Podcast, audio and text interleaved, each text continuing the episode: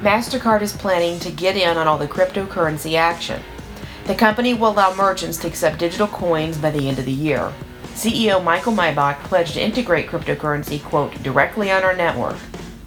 MasterCard's announcement comes less than two weeks after Visa made the move to digital dollars. And President Biden will continue to pursue extradition for WikiLeaks founder Julian Assange.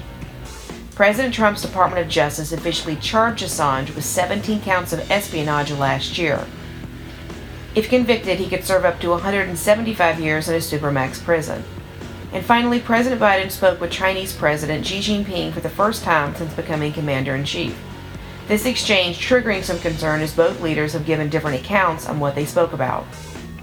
The White House saying, quote, President Biden committed to pursuing practical, results-oriented engagements when it advances the interests of the American people and those of our allies. Meanwhile, Chinese state TV is reporting that President Xi Jinping told Biden the U.S. should be cautious of interfering in China's sovereignty.